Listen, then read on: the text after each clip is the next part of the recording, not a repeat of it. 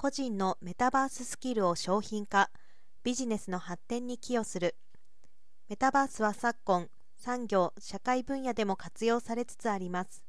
その市場規模は拡大していて、フリーランス等のスキルと企業・団体の需要をつなぐプラットフォームにおいても、メタバース関連でのマッチング件数が増加傾向にあります。メタバースのビジネス利用に関する日本企業せん社調査、ピーダブリューシー コンサルティングによると、それを推進もしくは検討していると回答した企業は さんじゅうはちパーセント で、そのうちの約半数が実現時期をいちねん以内としています。メタバースは近い将来ビジネスに取り入れていきたいと考える企業が多いことが分かりました。一方で費用対効果の説明や活用イメージが明確でないといった課題が挙げられ、検討や導入に踏み切れない企業が多くいることも伺えたということです。ランサーズは個人のスキルに基づいた商品が作れるパッケージ方式において、メタバース領域のスキル出品を開始、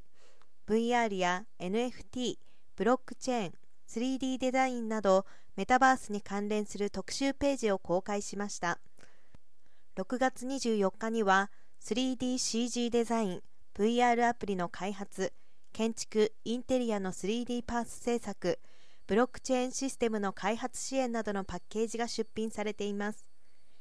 上記方式はビジネス利用で選択しやすく、